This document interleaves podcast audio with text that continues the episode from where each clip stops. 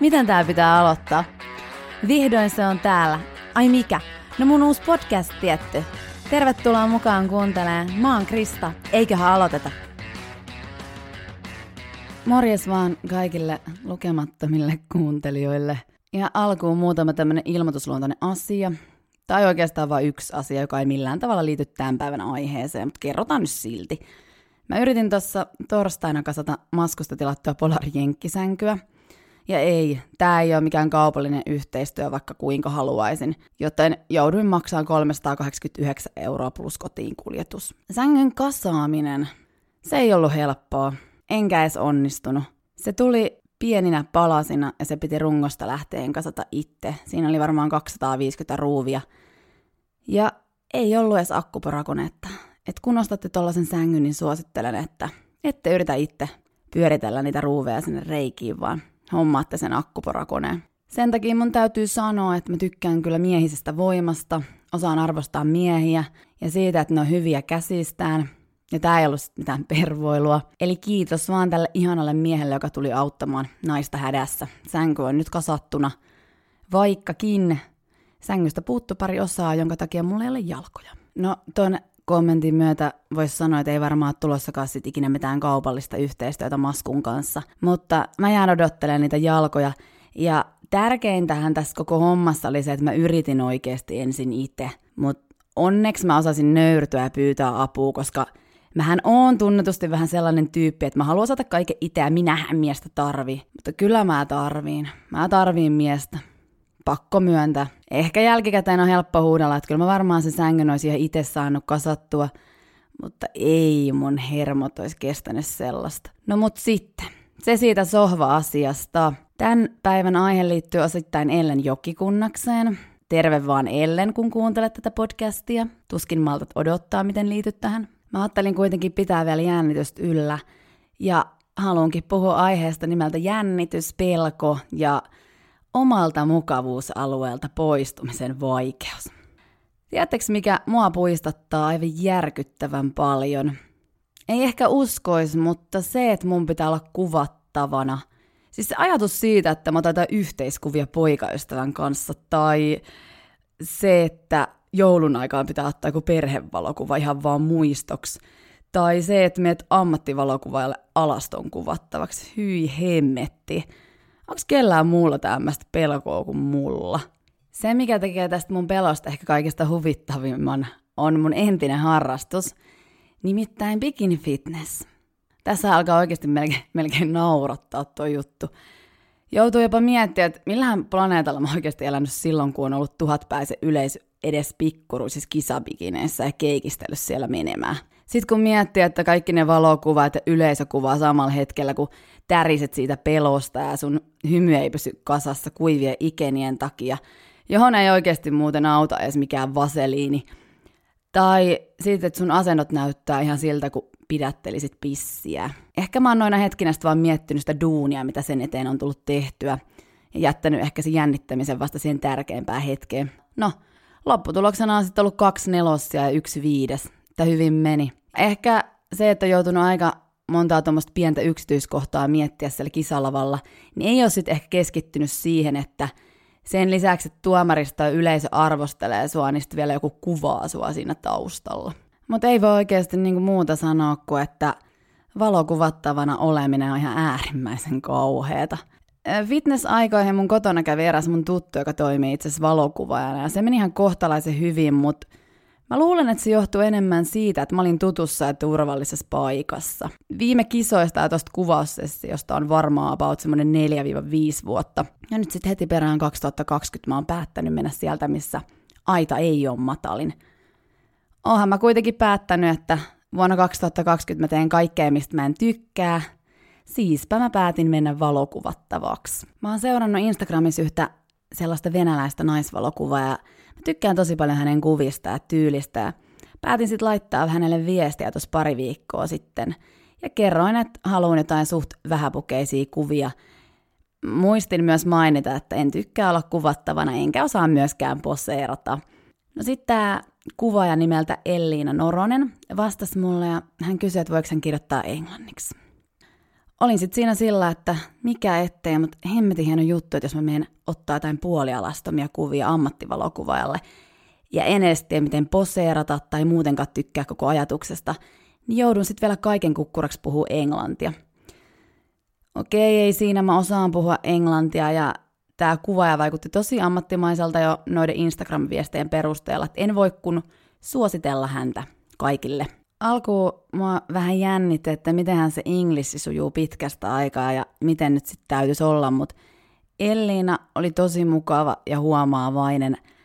Ja mähän repäsin ihan huolella noissa kuvauksissa, koska mä olin ennen kuvauksia sanonut, että jos hänellä on joku idea, jota on aina halunnut kuvata, mutta jos on siihen malliin, niin ehkä mä voin rohkaistua. No, kuvahan oli sitten sellainen täysi alastonkuva, jossa mallilla oli vain olkihattu päässä. Et siinä vaiheessa, kun sä seisot toisen kodin ulkooven edessä alaston vartalo öljyttynä ja sulla on vaan se olkihattu päässä, josta lähtee sellaiset mustat narut, jotka peittää sun nännit, niin kyllä mä mietin, että mitäs helvettiä mä oon nyt oikeasti tekemässä. Nyt ei voi siis kun enää todeta, että ainakin on otettu kirjaimellisesti löysät pois ja tuskin mä enää jännittää olla kuvattavana minkäänlaisissa olosuhteissa. Mutta sanoisin silti, että haastavinta kaikista on ehkä sitten se kuvien valitseminen. Kun katsot niitä lukemattomia kuvia, joita ei ole vielä edes editoitu millään tavalla, niin kyllä siinä herää helposti sellainen kysymys, että miten jotkut onnistuu kuvauksissa ja toiset taas ei. Mun päivän fiilikset meni aika lailla niin, että ennen kuvauksia mulla pelotti ja jännitti. Kuvausten jälkeen mulla oli semmoinen voittajafiilis. Ja sitten kun mä sain nähtäväksi ne kuvat, niin mietin, että miksi helvetissä mä menin paikalle, kun kaikki kuvat on aivan järkyttäviä. Järkyttäviä, ja mä näytän niissä äh, A siltä, että olisin just saamassa orgasmin, tai B on ulkona ja kärpänen lentää mun suuhun. Et, no, itse on kyllä aina itsensä pahin arvostelija, ja kun ei sit suoraan näe sitä editoitua kuvaa, niin näkee ehkä sitten vaan ne niin sanotut omat virheet mukamas. Thank God mä sanoin Ellinalle ennen kuin mä olin lähdössä sieltä, että jos hän voisi valita niin kuin hänen mielestä parhaimmat kuvat toiseen kansioon ja sitten toiseen laittaa kaikki, niin näkisi vähän itse, mitä mieltä niin kuin toinen ihminen siitä on. Ja hän kertoi, että yleensä ne kuvat, mitä valokuvaaja valitsee parhaimmiksi, niin ne ei ole todellakaan niitä, mitä asiakas valitsisi. Et kai sit siihen ammattikuvaajan valintaan vaikuttaa kaikki sellainen, mihin itse ei kiinnitä huomioon, koska mähän katson vaan sitä, miltä se mun vartalo näyttää tai naama tai ilme, ja että kehtaisinko mä laittaa sitä mihinkään esille. Mä päätin kuitenkin antaa mahdollisuuden valokuvaajan mielipiteelle, ja mä valitsin useamman Elliina valitseman kuvan, koska mistä helvetistä minä tiedän, mitä niistä voi taikoa. Mähän voi vaikka yllättää positiivisesti, kuka tietää. No, tässä vaiheessa joku, joka on mahdollisesti jaksanut kuunnella tämän mun avautumisen loppuun, saattaa miettiä, että no miten helvetissä se Ellen Jokikunnas nyt liittyy tähän podcast-jaksoon. No, mun täytyy nyt kertoa teille sitten tarina. Tästä on aikaa varmaan kolme viiva neljä vuotta, en muista ihan tarkalleen. Mä olin taas kerran päättänyt tehdä jotakin hetken mielijohteesta ja mä hain mukaan yhteen TV-ohjelmaan, uskokaa tai älkää. Eipä siinä. TV-ohjelman nimi oli tähän aikaan ensi vuonna. Ja jos joku ei tiedä, niin ohjelman ideana on toteuttaa joku oma unelma yhden vuoden aikana. Mä pääsin mukaan ohjelmaan mun silloisella unelmalla ja menin sitten Helsinkiin ensimmäisen vaiheen kuvauksiin, jossa Ellen haastatteli ja studioyleisö oli mukana kuulemassa vuoden suunnitelmat. Mä muistan, että mä jännitti silloinkin aivan perkeleesti. En ollut ikinä ollut missään TV-ohjelmassa mukana ja sit siellä oli vielä yleisöä paikalla. Ja ne kamerat. Tunnetusti toikin kuvaushetki oli hirveän pelottava, mutta mä oon myös ymmärtänyt, että kaikki ne hetket, jotka pelottaa aivan saatanasti, niin ne on niitä hetkiä, jotka herättää musta sitä intohimoa. Ja mä oon ainakin sellainen ihminen, että jos mua ei jännitä tai pelota joku juttu, niin silloin mua se ei kyllä juurikaan kiinnosta. No ennen kuin tämä haastattelutilanne sitten koitti, niin mä olin oottamassa takahuoneessa mun vuoroa. Ja mä muistan, että Ellen pyöri siellä ja kyseli vähän kaikilta kuvauksia osallistujilta fiiliksiä ja mikä on se oma tarina ja niin edelleen. Mä en ole ihan varma, että oliko tarkoitus poistaa kuvauksessa mukana olevien jännitystä vai oliko hän sitten vaan niin utelias tietämään tarkemmin ihmisistä, joita tulee haastattele. Mä veikkaan, että varmaan, varmaan näitä molempia. Oli kuitenkin tosi kiva, että hän otti niinku muut ihmiset huomioon jo ennen sitä kuvausvaihetta, koska se ainakin poistaa tosi kivasti jännitystä ja sitten ei tullut semmoinen fiilis, että pitäisi mennä juttelemaan täysin tuntemattomalle ihmiselle ensimmäistä kertaa monien kameroiden eteen. se, mikä mulle jäi ehdottomasti mieleen siellä takahuoneessa paskat housussa oottaessa, oli tämä mun ja Ellenin keskustelu. Mä pystyn olemaan ihan täysin normaalia jutteleen kuin kelle tahansa ihmisellä. Ja keskusteluun osallistui myös sellainen, onko se nyt semmoinen koordinaattorinainen, olisiko työnimi joku kuvausassistentti tai joku tällainen. No anyway, sellainen henkilö kuitenkin, joka vastuulla oli saada homma toimii takahuoneessa ja hän muun muassa kertoi, mitä tehdään milloin, minne mennä ja kävi läpi, että millaisia kysymyksiä multa voidaan kysyä, mitä kannattaa muistaa kertoa. Tämä nainen osallistui tähän mun ja Ellenin keskusteluun ja nyt, nyt tulee se paras hetki, joka tavallaan vaikuttaa tänäkin päivänä mun elämään. Ellen sanoi siinä meidän kolmen kuulen ja ehkä hän osoitti sen enemmän niin sille kuvausassistentille, että mä oon tosi valovoimainen persona ja se jäi mun mieleen. Ellen Jokikunnas sanoi, että minä, Krista Julkunen, olen valovoimainen persona. Miettikää, yksi lause tuntemattoman ihmisen sanomana ja se voi vaikuttaa kuulijan ikuisesti. Jälkikäteen ajateltunahan voisi miettiä, että ehkä Ellen ei tarkoittanut sitä sano saman kaikille, jotta muut sais itsevarmuutta tuossa kuvaustilanteessa, mutta silti se tuntui hirmu hyvältä.